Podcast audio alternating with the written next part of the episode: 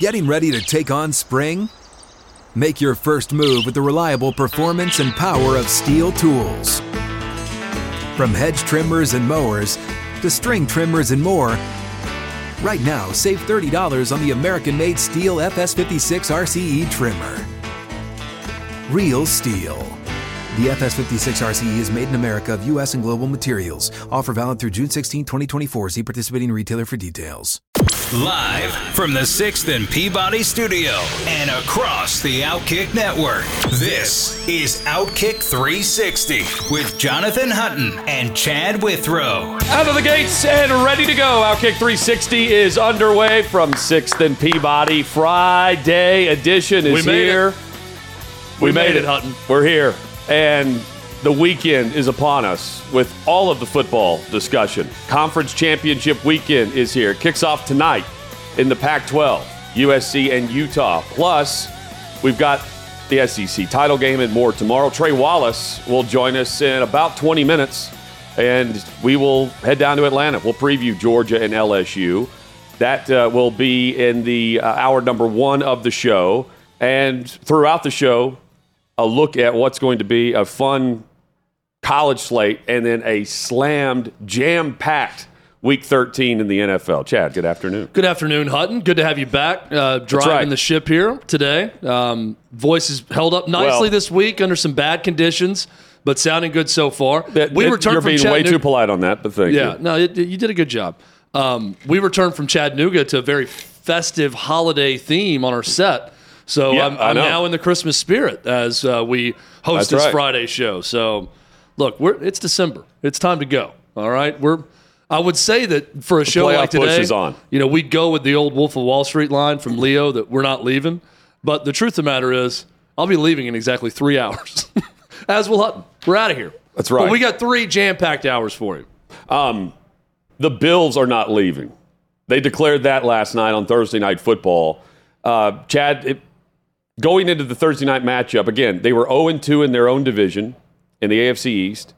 And Miami, with a chance this week as a, a measuring stick game for them on the road in San Francisco, had the Patriots, because the Patriots have been seesawing, right? They're now back at five hundred at six and six on the season. Had the Patriots pulled the upset at home last night over Buffalo, the storyline would have been about Buffalo being oh and three and continuing two steps forward, one step back yep. with their overall play. That did not happen. Josh Allen, we mentioned yesterday on the show, the get-right games for him have been against New England, and it was a money game for him. And here's the X factor for Buffalo as December is upon us. They're running the football. Their six best outputs on the ground have been their last six games as a team. So this is a good sign for a Buffalo Bills team that maybe you had some questions. You you know, I, I wasn't worried about them.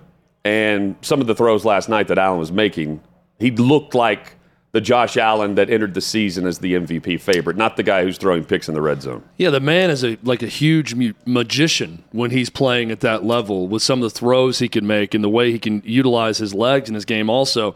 The Bills accomplished two things last night that's never happened in N F L history.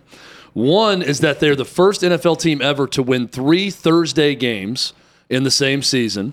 The second is that they are the first team in N F L history to beat four Super Bowl-winning head coaches on the road in one season, which they accomplished last night with Belichick being the fourth. Um, this Bills team is here to stay. You know, that's been the question, though, that we've been asking is, have they been disappointing? Because there were high expectations coming into the season that it was Super Bowl or bust for this Bills team. That that was the expectation. It's a fan base that wants it badly, obviously. It's a team that has arrived, and they're right there knocking on the door to win a Super Bowl. Then they go out in week one, and they destroy the Rams on the road on Thursday Night Football. That raised expectations even more. So when they lose in Miami, even though they had their entire secondary out, when they've taken a couple steps back, another couple times this season, we start to ask the question, well, is this at is this Bills team as good as we thought going into the season? And then we see a performance last like last night, Hutton, and I think the answer is, yeah, they're every bit as good, and they're one of the two best teams, two or three best teams, I'll say, in the A F C. On the other side, Mac Jones was not happy last night with the play calling. Um, that was a fired-up Mac Jones that cameras caught on the sideline, F-bombing, I'm guessing, Matt Patricia. He's yelling down the bench at someone yeah. that the bleeping running game sucks and throw the ball. The problem for Mac Jones is the game plan against the Patriots is to force him to throw the football. That's what the opposing defenses want. And until he's more consistent in that regard, they're not going to force the issue with him on that. And probably uh, if they know, they know, right? And so I think the Patriots know they've got to get some more competition in at quarterback moving forward. I heard an interesting uh, take last night. The The Russell Wilson discussion came up about the Patriots, about a possible trade this offseason. Now, this was your typical sports radio, you know, call-in for, uh, you know, the national talk shows at midnight or whatever time we got done calling that game. Uh, the and I got to thinking, I'm like, you know what? The veteran Bill Belichick trying to get a quick solution with an offense that wants to be run base, that wants to have uh, a defense that's going to carry the the tenor of the team, you know, that that that would make some sense. But the the contract itself and everything else that Denver's invested in uh, doesn't make me think they're going to get in return what it would take to trade a guy like that. Again, um, that's the reaction to the Patriots' offense on the national show I was listening to, as they're riffing on what are they going to do moving forward at quarterback, what options are out there. And I guess Wilson has been tied with with uh, the, the Patriots, even whenever there was discussion in twenty nineteen about Brady being the final year there in Foxborough. Our radio listeners could not see my reaction right, when yes. you said that, but I had the confused man meme or the the gif. That, that was my face I made when you said that. Um, but I, I'll say this. Here's where it does make sense. Bill Belichick and the veteran reclamation project yeah. of careers that you think is over or on the downslide, and suddenly they're really good again when they get to New England. And we've seen, you know, countless examples, Randy Moss being the biggest one back in the day. We haven't had to see it at quarterback because of Tom Brady for so long. Right. So this would add one more position to that list of reclamation projects, possibly. The finances of it would make no sense. Exactly. And we talked about it yesterday. Now the question with Russell Wilson in Denver is not, you know, how they can go about tweaking little things to make that offense purr and get Russell Wilson back on track, to is it even possible to save with Russell Wilson in Denver? So Patriots at six and six, Chad, and I think they've got to go four and one down the stretch to make the postseason, or they're going to miss it for the second consecutive year. And I point to that because you have a schedule where I think in the A F C you're going to need ten wins to get in, as you survey the records right now. And with the with the win last night, currently the Bills have a half-game lead on the division. So they're now the two seed, right behind Kansas City, followed by the Titans and the Ravens. And then your wild card teams in the A F C right now are the Dolphins, Bengals, and Jets, with the Chargers the first team out. They're facing the Raiders this week, and meanwhile, Miami can climb up again with another win over San Francisco. But point being, I think the, the four and one Patriots down the stretch would be quite the story now, with five games for them on their schedule, considering that of those five games, they have the Bengals, Dolphins, and Bills on their schedule still to come. And because of that, I think they're looking at another offseason that begins at the end of, well, the first week of January. January tenth. Yeah, la- last one ended the, a, a week later. Yes, yes. This one's going to end a, a week earlier. Um, a look, I, I was taking a look at their schedule also and looking at the possibility of getting to that four and one mark. And my first thought was, well, here's a possible N F L elimination for me, because I need some ideas. Oh, could be, yeah. On our next one, and the Patriots may be on that list. Uh, you can hit us up on social at OutKick three sixty. Pulisic is uh, cleared to play for Team U S A. United States and the Netherlands coming up tomorrow morning, nine o'clock Central, uh, ten o'clock Eastern, and, of course, on Fox. We'll be glued to that, and then all of the conference championship games. But uh, not only do we have our best player who's cleared to play, the Netherlands apparently have a flu issue throughout yeah, their roster. I, I don't know. Uh, I, I see things like this. Look, call me Go ahead. You know, an isolationist or whatever. You think or, of you Jordan? Know, not, not trusting of other cultures or nations or whatever. I don't believe anything that comes from another country when it comes to, like, sports news. I, this could be gamesmanship. Like, I don't, I don't buy it.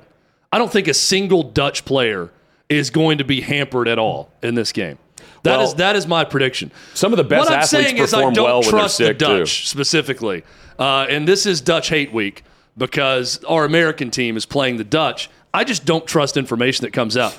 If there's truly a flu outbreak and it's the flu flu and guys are getting sick right now, then there's going to be either players that are out totally or really in bad shape when you talk about what you have to do over the course of a soccer match if they have the flu. So my guess, they'll be fine. And everyone's going to play. And it's it, this is going to be a story that if the Dutch win, you know, they're going to be heralded as heroes because it's like the Michael Jordan flu game. You know, they're, they're, for years we'll talk about the time the entire Dutch team had the flu and beat the Americans in the World Cup just, to get to the quarterfinals. Destroyed us. Yeah, whatever. They're fine. And then sent us packing with the flu. Yeah. Now I, I am starting to take on as we get closer to the. That match. Is a headline though. They they did they are saying no, it, it's, it's going true. Through yeah, their they, roster. They, the, that is a story that's out there. You can choose to believe it or not. I don't believe it, but yes, they, there's a story that all of them have the flu. Apparently, um, all the Dutch players. Uh, that that's it's just it's just rampant in, yeah. in the locker room right now. But um, as we get closer, I am starting to take more of that Charles Barkley mentality about you know what, screw this team. I'm talking about the other team, not the Americans. They're going to win and then get to the round of eight and then, you know, make hay there. It's um, going to be funny the way to watch tomorrow morning. Big day with that, that match yeah. kicking everything off, and then you got a full day of college football with championship weekend. And then if the uh, United States, if we win, we will play either January eighth or ninth, or excuse me, December eighth or ninth um, next week. So we'll keep tabs on that. And it's Argentina as one of them. Argentina or Australia. Or Australia. So, Argentina. Yeah, okay. I mean, um, if you're doing the scouting report, you know, you got your assistant coaches working on the scout. You probably got uh, most of the work being done on Argentina and not Australia if you're if you're looking at the next match. Uh, but, Florida quarterback Jalen Kitna, who yesterday was released on bond as details of the child pornography case emerged, um, Florida has dismissed him from school. So, he's now a day less than twenty-four hours after being released on bond, no longer with the university and, of course, the football program. And, Chad, they, if you're the just from the Gators' perspective here, Kitna's not there, and Richardson's probably going pro. I wouldn't if I'm him, but he, he's probably going pro. Does he opt out of a bowl game, which I guess could be the Music City Bowl? I'm trying to gauge where that would be, like, what quarterback options might they have or not have at I Florida right now? I thought Richardson was only two years removed. Did he redshirt a year? He's a redshirt. Okay. If he's There's, a redshirt. I mean, I'm reading up on him as a draft prospect. If he's a redshirt, then yeah, so. he is. Uh, I, I thought it was for the next draft, but yeah, if, uh, if he's a redshirt, then he is eligible to go pro. Um, so you want to, I mean, This this doesn't fall yeah, I'm, on I'm the... I'm looking at twenty twenty-three mock drafts that feature Richardson, yes. so he is eligible. Uh, this doesn't fall on the, on the on the feet of the coaching staff uh, here, but you want to talk about expectations from three weeks ago for a Gators program to now going bowl eligible barely, and your quarterbacks aren't there, one for uh, something hellacious and uh, accusations, and you, then you have uh, Richardson, who's you know a fringe draft pick, top quarterback type talent, um, who if he came back, I think could really help his stock. Oh, but, yeah. but yeah, I mean, Florida's momentum, and I know they've got Rashada, a flip transfer quarterback. Yeah, who's coming in. That's a, that's the future uh, at the position right, for but them. Not now. Right. It's just it's really intriguing. It's a lot like South Carolina um, from a year ago. Well, it's a good it's a good way that if uh, if you like to wager. The moment that bowl game is announced and lines start dropping on yes. all the bowl games, get in early uh, before that line uh, pushes up for the other team when everybody re- obviously realizes they don't have a quarterback, you know, the, the one on their roster. I'm trying to find now who the starter would be. Uh, it's a terrible situation, though, with, with Kitna. And I, I, I was – when I saw the photos of John Kitna in the courtroom, yeah, I just immediately thought, look, there's a child victim here that's obviously the worst part of this whole case. But I, f- I feel awful for John Kitna, his dad, yeah. the family involved. I mean, I'm just thinking about, you know, you have a child, a son that obviously the you know, his parents love, and he's playing college football at the University of Florida, and then this happens, and you're showing up to court because your kid was doing something awful on his computer that involved uh, child victims. I mean, it's just a... It's really just a sickening story all around, with a lot of, lot of ways to feel bad, right? The we're a sports show, so the sports implications are now Florida may be without, you know, Richardson and their backup quarterback in a bowl game, and they lost a backup quarterback in their program, but the whole thing's just a mess. And the and the Florida season, yeah, for Billy Napier is it's a failure. I mean, there's no other way around based, it. Based on where we were in week one to where we are now. Yeah, based on the start, based on the expectations for this team, six and six, losing to Vanderbilt, just and the beating, way things and went. And beating Utah as a home dog to start yeah. everything off. And then the... the Didn't the, the beat turn, a single rival. Yeah, and then the turn happened with Kentucky. Right, there, they lost to Tennessee, Georgia, Kentucky, Florida State. I would count those as the top rivals for Florida, and to go oh and four against them, uh, there's a lot. I know that a lot of Florida players are hitting the portal also. That's probably needed, and that's probably what Billy Napier wants. Well, Billy Napier dismissed his uh, leading tackler in yeah, the middle with, of the season. With two weeks left, two or three weeks yeah. left in the season. Yeah. So there, there is a purge going on, I, I think, with Billy Napier. That's, that's what's happening. And look, it's easy to look at. We got fooled by that week one result when they beat Utah. But when you go back to the bottoming out with Dan Mullen the year before, there's a culture issue in that locker room. Agreed. A team that, that, that is that talented, that went to the S E C championship the previous year in twenty twenty to completely quit and look that undisciplined on the field and getting Dan Mullen fired, and maybe it's partially Dan Mullen's fault, don't know. But there's a culture problem with the players on that roster that Billy Napier inherited, and he's got to fix that. But that's not a job where they're patient in letting you rebuild things. They're going to expect better next year, especially with a transfer portal, where you can bring in veteran guys and not it's not going to be a team full of freshmen. Coming up, we've got Trey Wallace, and uh, Drew Brees was not struck by lightning, even though for some reason many people on social media believed it. And oh, not just not just people on social media, uh, news outlets. Reported yeah. he had been struck by lightning. Yeah, those, those sharing these reports that he'd been struck by lightning. Chad and I, for the life of us, can't figure out why people bought this as real. Um, we'll discuss from our vantage point how we saw this versus how others reacted to this, and then the reaction to Brees saying he's fine and he has not been struck by lightning. But we'll get into that later. Trey Wallace takes us inside the S E C championship game. Georgia and L S U will start there. With Trey from Outkick dot com next on Outkick three sixty. What's up, everyone? It's Nick Wright, and I got something exciting to talk to you about today. Angie, your ultimate destination for getting all your jobs done well. Now, Angie isn't just your average home services marketplace. It's a game changer with over one hundred fifty million homeowners served and a network of over two hundred thousand skilled pros. Angie has experience and expertise to tackle any project with ease. Whether you're looking to spruce up your backyard or undergo a major home renovation, Angie's got your back. And their pros are locally based, often running small businesses right in your community. And here's the best part. Angie makes the process seamless. From researching and comparing pros to scheduling services at your convenience, Angie's user-friendly platform puts you in control. So why settle for anything less than perfection when it comes to your home? With Angie, you can trust every project will be completed with the utmost care and professionalism. So get started at Angie dot com. That's A N G I, or download the app today. Discover why homeowners across the nation are turning to Angie to get all their jobs done well. We are back in Nashville, and we head to Atlanta, side of the S E C championship game. Trey Wallace joins us on Outkick three sixty. Our covers guy. The S E C for Outkick dot com. Trey, hope all is well. Yeah, everything is uh, everything's good. A little bit of a start of the rough day to the, the, the Friday morning, but that's okay. We got uh, football tonight. We got uh, S E C championship tomorrow and a bunch of other conference games. So lots of great stuff going on in football. Excited about it. What did the loss to A and M mean for L S U's momentum coming into this game? Man, it it really – I don't know.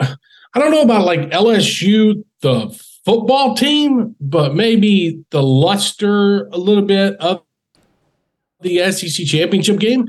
And maybe for L S U fans uh, that had, you know, bought tickets to come here because they knew they were already in uh, hotels and whatnot, thinking it would be a competitive game or – or tailgate spots. I spoke to a couple people um, th- just today, you know, about coming to L S U. I, I think that the L S U football team, you know, I was, I was talking to a coach about this, and it's like, how do you get past that? It's like, you know, he said Brian Kelly probably got on the intercom uh, on the way back from College Station and said, all right, boys, Trey's up. Let's go. Sit up straight. We're going to go play for a championship next weekend. You have to put this behind it. And I think that's kind of the mentality that's been going on in Baton Rouge this week. I, I've spoken to a few people down there. They're still playing for an S E C title, and they don't forget that people had them predicted sixth in the West uh, before the season even started. So there's a lot of motivation going into this game. Maybe just maybe it's just kind of lost a little bit of its luster because of that loss last weekend.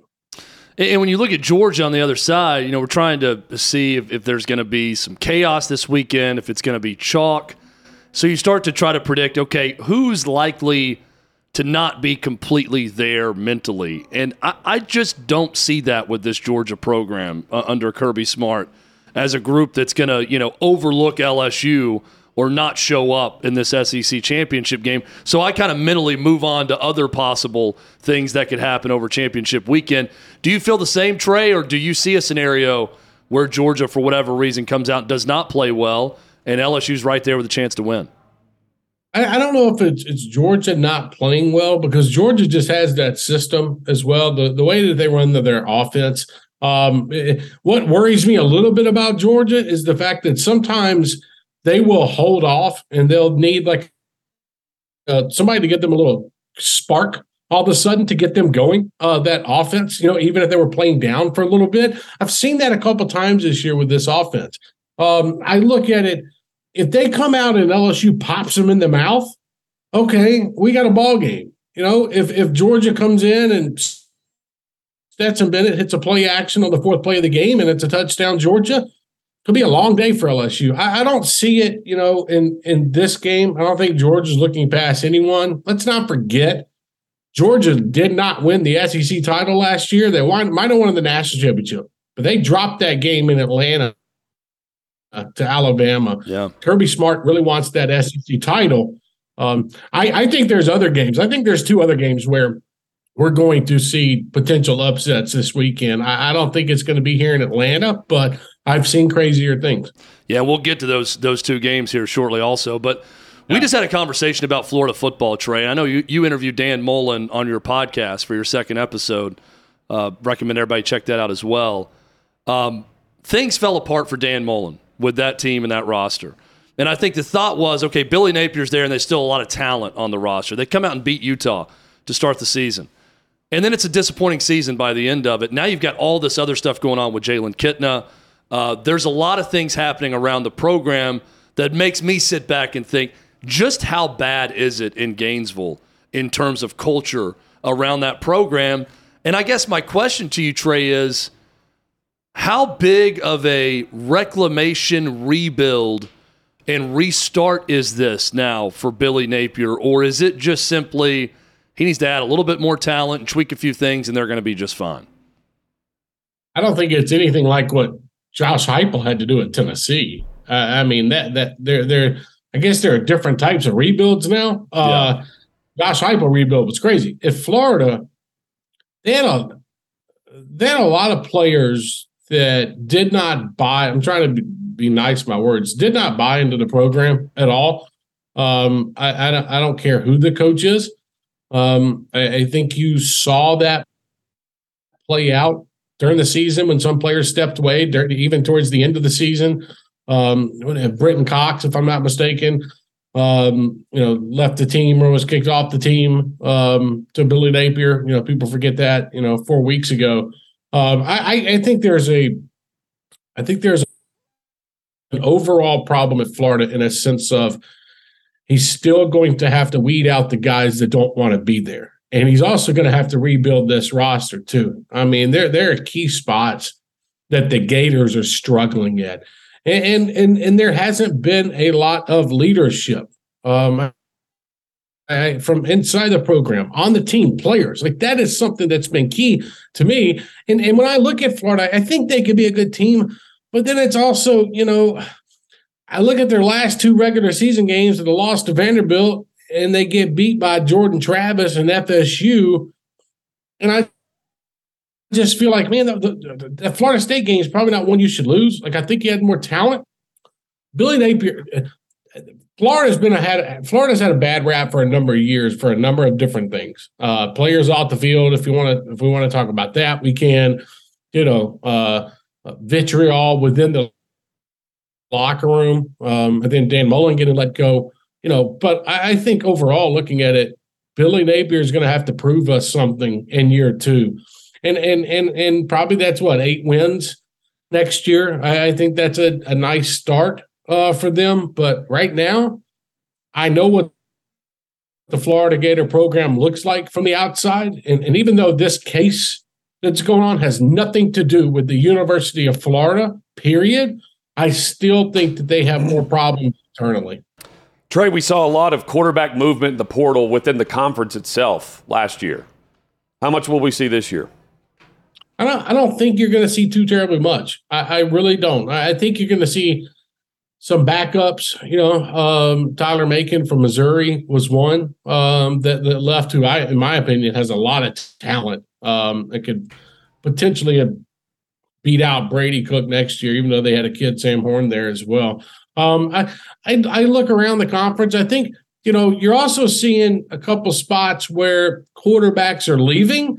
So these next guys are going to get the opportunity. And I, I think that's key. If we were in a spot where, let's just say, Hendon Hooker was returning, Bryce Young was returning, Will Levis was returning, um, you know, and you can go on down the, the names. I mean, Ole Miss is good because Jackson Dart, you know, will be around. Um, you, you've got L S U that will have to figure out what they're going to do at quarterback going forward. Texas A and M looks fine with Connor uh, Wiegman at quarterback. So, so I don't think you're going to see a lot of movement. I'm interested actually to see who comes into the conference at quarterback. Um, that's kind of what stands out the most to me. And it, Dan Mullen kind of said this on my podcast, and it really, it kind of blew me away a minute. I was like, okay, this makes sense. So when U S C last year did the whole Lincoln Riley package deal, where Lincoln Riley brought Caleb Williams in with him immediately, and then they went out and got Jordan Addison. Dan Mullen was talking about there is potential now for these big-name quarterbacks and wide receivers to be package deals and go to schools for compensation.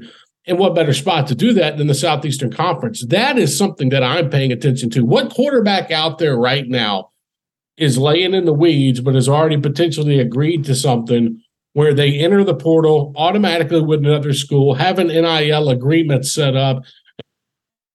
And by the way, also, they're going to bring one of their best wide receivers with them. Like, that's kind of something Dan Mullen pointed out to me that I thought was very interesting.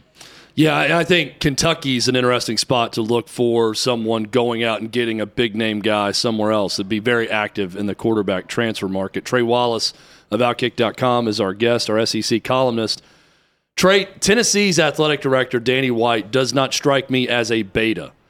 How do you think he is going to re- react, and how hard will he fight back if his team is knocked down to the Cotton Bowl because Ohio State and and and the, the Rose Bowl have some sort of agreement, or they're in cahoots where, for whatever reason, Ohio State doesn't want to go to the granddaddy of them all and instead wants to go to the Orange Bowl, which would knock Tennessee down a notch? How active do you expect Danny White to be in this whole process? Um, pissed off would probably be an understatement. Uh, I think I would be very, very nice by saying that. Um, I, I look, in talking with folks at Tennessee, that they don't – you don't want to go to the – there's nothing against the Cotton Bowl. The Cotton Bowl is in the New Year's Six, you know, uh, rotation for the national championship or semifinals, whatnot. Nothing against the Cotton Bowl, but there is something against the matchup. And the matchup would be Tennessee versus U C F or Tulane if that happens. And to be honest with you, the only people that would care about that matchup are the U C F fans, because they'd be going against Josh Heupel and Danny White if you want to add it all together. Um, Tennessee doing everything that they did this year and then getting kind of screwed out of the sugar and then screwed out of, like, the first the first domino was Alabama being ranked in yeah. front of Tennessee, which sent them to the sugar. Okay, so Tennessee's already agitated to that. The second domino is Ohio State saying, well, guys, you know, we would really not like to go back out to Pasadena. Could you send us somewhere else? Okay, there's a second domino. So it sends them to Miami. So Tennessee's now screwed out of Miami. So now it drops them all the way back to the Cotton Bowl, which will just be a bad matchup. Trust me, Tennessee folks have been on the phone this week. Uh, I, I don't know the right word uh, to put it. Lobbying maybe is probably the best word, with a little more aggression uh, to figure out how they could potentially get to the Orange Bowl, because there's no way to get to the sugar now unless you jump Alabama. And I don't see how that's going to happen. So, you know, it, it's a it's a tough spot to be in after everything that they had done this year, because I do think it would be a worthy matchup for whoever they would play in the sugar or the Orange Bowl, especially if it was like Clemson.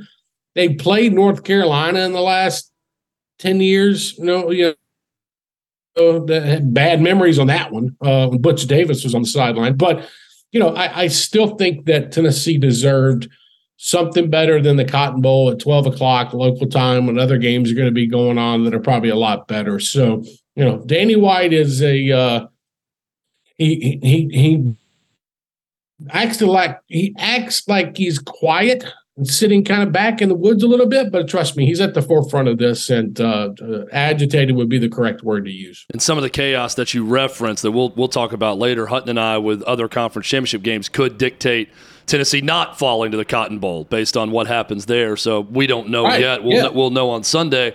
Another thing that I, that I have for you, Trey, and I didn't even know this was a thing until today. I, I learned something. I've watched college football for years. Brett McMurphy okay. every uh, week puts out a new bowl projection. He's usually very, very good at doing this. He just moved Tennessee to the Cotton Bowl this week because of what he's hearing about oh. Ohio State not going to the Rose. But the thing that jumped out to me was, apparently teams can just request not to play an opponent, and then they'll move them around. If you have a strong enough request in writing that you want to avoid a certain opponent, Missouri will not play Kansas. Everybody wants to see the renewal of that rivalry, a border war between Missouri and Kansas in a bowl game, but they're scheduled to renew their rivalry in twenty twenty-five. Kansas is okay playing the game in a bowl game. And Brett McMurphy didn't outright say it, but he did report, I know Kansas doesn't have a problem with it, but I'm told it won't happen because someone refuses to play an opponent. So it's Missouri refusing to play Kansas. I mean, could Tennessee just say, I don't, we don't want to play Tulane, and then they get moved to a better bowl game, to a, or the Cotton has to move? That's, that's a very odd thing. And I know the New Year's Six is different than the lower bowls, but that jumped out to me, that we know that A Ds can go through and say, this is what we want in a list of three in order. Yeah. I didn't know that you could say, this is who we don't want to play, though. It is very funny. Missouri don't want to play that game because they want to give it up, you know, when it's going to happen in two years anyways. They want to save it for, yeah. for when it's going to happen on the schedule down the road. Okay, I I kind of understand that maybe a little bit. You don't want to give it away. You're trying to tease it until you get to that spot. Why give it up in the bowl season when you can have it in the regular season? I kind of, whatever. Okay, I get it. But the thing about these teams, and them, because all these teams can lobby. Like, if you're not in a New Year's Six Bowl, everybody knows that teams fill out a form. Or they get on a conference call and they say, well, man, we'd really like to go to the Music City Bowl. And if we can't have the Music City Bowl, we would love to go to Charlotte. If we can't go to Charlotte, we would love to go anywhere but Birmingham or Shreveport. you know, that's how it's been in the past. But but now you look at what we've got with the New Year's Six. Ohio State comes out because they have some sort of clause and says, well, we don't want to go back and and and, and play this matchup potentially again. And we were just there. Um, so we're not going to go. You guys can deal with that and figure out who you want to put in.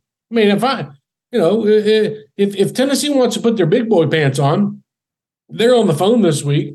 They're talking to the Orange Bowl. They're talking to the Sugar Bowl. Hey, guys, look, I'm going to sell you thirty-five thousand tickets for your bowl game.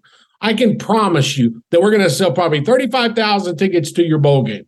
You need to take us. Alabama is not motivated, and I'm not talking about the players when I say this. Alabama fans are not motivated to go to New Orleans for the Sugar Bowl for a game that doesn't matter in the playoffs. They don't care. They don't care to go to Miami either to go watch Alabama play a team that doesn't involve the playoffs. Tennessee fans are motivated this year. They will travel in droves, and that's why the Sugar and the Orange Bowl know. I put in a quote the other day. I talked to a bowl rep that said he was jealous because he couldn't have Tennessee this year. And it wasn't the Cotton Bowl or anybody like that. He was jealous because he thought the Sugar and the Orange would end up getting Tennessee. But now maybe that doesn't happen. So, look, if, if I'm Tennessee, I'm throwing out the money figures that I could have coming into your town, how long we're staying in your town, and I'm setting a precedent. If, if Ohio State could say, hey, we don't want to go to Pasadena, and playing one of the biggest bowl games in national college football history, why can't Tennessee just say, hey, man, I'm sorry, Cotton Bowl. We don't want to come all the way to Dallas and play Tulane or U C F at noon on a whatever day it is. We would like the premier game of playing a night game in the Sugar Bowl or playing at the Orange Bowl. I just – you got to put your foot down in, in these situations, and I'm interested to see how Tennessee plays it out in the next three days. Trey, how would you rate – How would you rate Hugh Freeze's uh, performance in his introductory press conference at Auburn in his first few days on the job? Obviously, keeping Cadillac Williams on that staff was a big coup for him. That's a Golden Globe performance on stage. That's yes. what that was. Go that. I mean, that's that's that's close to Oscar worthy. I'm going to go Golden Globe and stay in that category, that range. But Oscar, that was a good one. Um, he checked off all the boxes: God, family. Uh, football, uh, and then his, you know, his social media was brought up, which was just fantastic.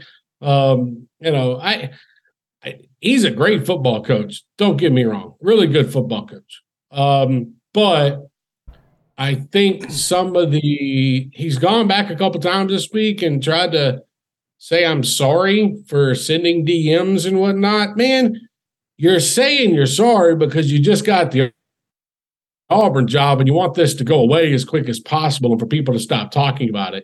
You didn't say sorry during the season at Liberty um, while you were playing when these questions were potentially brought up. You're saying it now because you're in a different situation.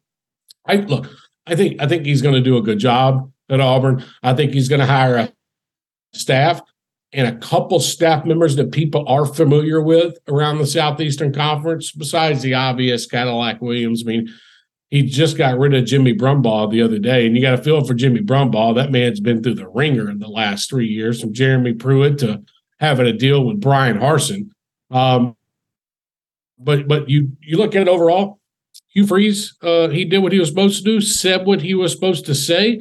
Now it's all about, can he just do it the right way at Auburn? And these stories aren't going away either. I can promise you that. Uh, people are digging right now on Hugh Freeze, and whether you like it or not, um, that's just the way our business works. And and I'm interested to see how he handles it over the next couple months with the transfer portal, when it comes to the high school part of recruiting, um, and, and when it comes to just being the man in Auburn. So good luck to him, but great performance uh, in his press conference. I do give him a lot of credit for that. Trey Wallace has been our guest. Trey, enjoy the S E C championship game tomorrow. We'll be looking forward to the coverage this weekend, man. Yeah, lots of coverage coming this weekend. Going to have some scene setters, some stuff going on here in Atlanta. Uh, we got the game at four o'clock Eastern time.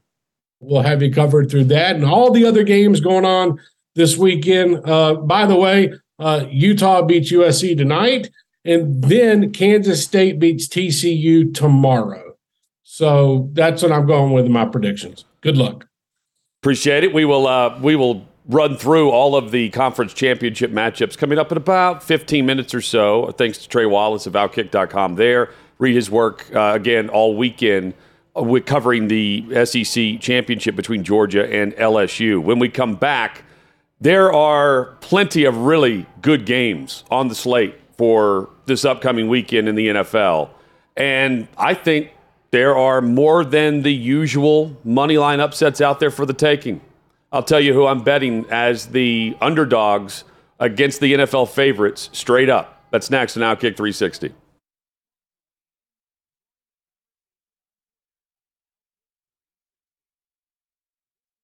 When you need mealtime inspiration, it's worth shopping Kroger, where you'll find over thirty thousand mouthwatering choices that excite your inner foodie. And no matter what tasty choice you make, you'll enjoy our everyday low prices, plus extra ways to save, like digital coupons worth over six hundred dollars each week. You can also save up to one dollar off per gallon at the pump with fuel points. More savings and more inspiring flavors make shopping Kroger worth it every time. Kroger, fresh for everyone. Fuel restrictions apply. Sixth and Peabody, our location. Yeehaw Beer and Old Smoky Moonshine. Outkick three sixty rolls on. Coming up, Paul Caligieri will join us, and we'll reminisce on the U S men's national team for soccer from the nineties and preview the upcoming match tomorrow against the Netherlands for the United States. Again, that's a ten a.m. Eastern start time on Fox. We'll do that at the start of hour number three, so we're about an hour and ten minutes away from that. A U S plus, soccer legend. Yes. Uh, plus, we've got uh, plenty of discussion on all of the conference championship matchups across college football. Chad, uh, we will go in depth on the biggest games across the N F L later in today's show, but I do think there are some games where I'm leaning more towards the underdog winning outright this week than usual. Normally, my moneyline upsets, outkick.com slash bets is where you can go. Outkick.com slash bet is where you can uh, join all of the DraftKings offers.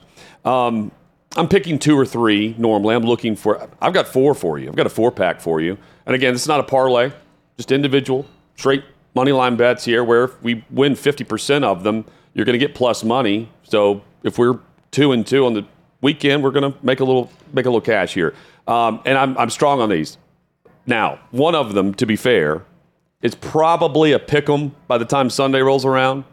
And that's where we start. The Steelers and the Falcons. Um, I'm, I've got Pittsburgh in this game. Kenny Pickett, to me, while he hasn't been great, he also hasn't been awful. He hasn't thrown an interception in the last three games. He also hasn't thrown a touchdown pass in three of the last four games. But I think he's going to finish the season strong. The Falcons' defense is a group the Steelers should be able to throw against. Pickett to Pickens in this game will be fun to watch. And the Falcons want to run the football and shorten the game. Meanwhile, Najee Harris says he's playing, but the Steelers haven't been able to run it. And that's why I think, because of just the style of offense right now, I'm taking Pittsburgh over Atlanta, because I think they're going to put the ball in the air and actually try to gain some momentum and build on a season that's not going to end in the postseason. Again, uh, you get the road dog, Pittsburgh. I love Tomlin here. I like Arthur Smith too, but give me the money line if, in fact, you're getting plus money on the Steelers. Bengals over the Chiefs. Measuring stick game for Cincinnati. They won this game twice last year. Keep in mind, the regular season game was Jamar Chase's breakout performance. Three touchdowns. Had like two hundred sixty combined yards through the air. He's back this week. And the Bengals have already won three of the last four games without him. The Chiefs, meanwhile, turned the football over twice last week. That's why they lost twice to the Bengals a year ago. They turned the football over.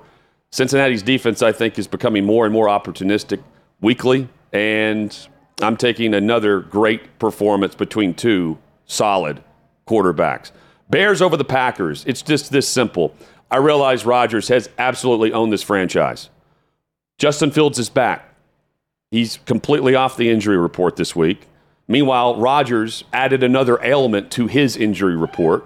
And I think the Packers are closer to seeing Jordan Love at quarterback than we are seeing Rodgers and that offense really start clicking. Uh, Watkins would concern me in this matchup against the, the Bears defense, and that's about it. I'm taking Chicago at home over Green Bay straight up. And why not? If the Houston Texans are going to play with energy and passion and a want to go out and thump an opponent, there's one left on the schedule to do that for a one-win team. They're hosting them on Sunday. They're hosting him on Sunday and Deshaun Watson and the Browns. All eyes will be on him, and this is a Texans roster that is gearing up for a quarterback in the draft. I still think they can run the football at a very high level with Dameon Pierce, and it's still a Texans team that has been close in second halves while not close in the scoreboard throughout a game. So, and the Browns are, just aren't that good. Um, they're much better than the Texans, but I do think even with bad teams, you sometimes get one locker room rallying around one last hurrah. This is that for Houston. Hutton, I know you don't like to parlay it, but if you parlay all four of those together, a three dollar bet will win you one hundred fourteen dollars if you hit all four. All right. Let's buy. That'll get you a tab. I'm doing it. Let's go. I'm doing it. Parlay. Coming up, conference championships. We'll start with the Pac twelve matchup tonight, U S C and Utah. It's next on OutKick three sixty.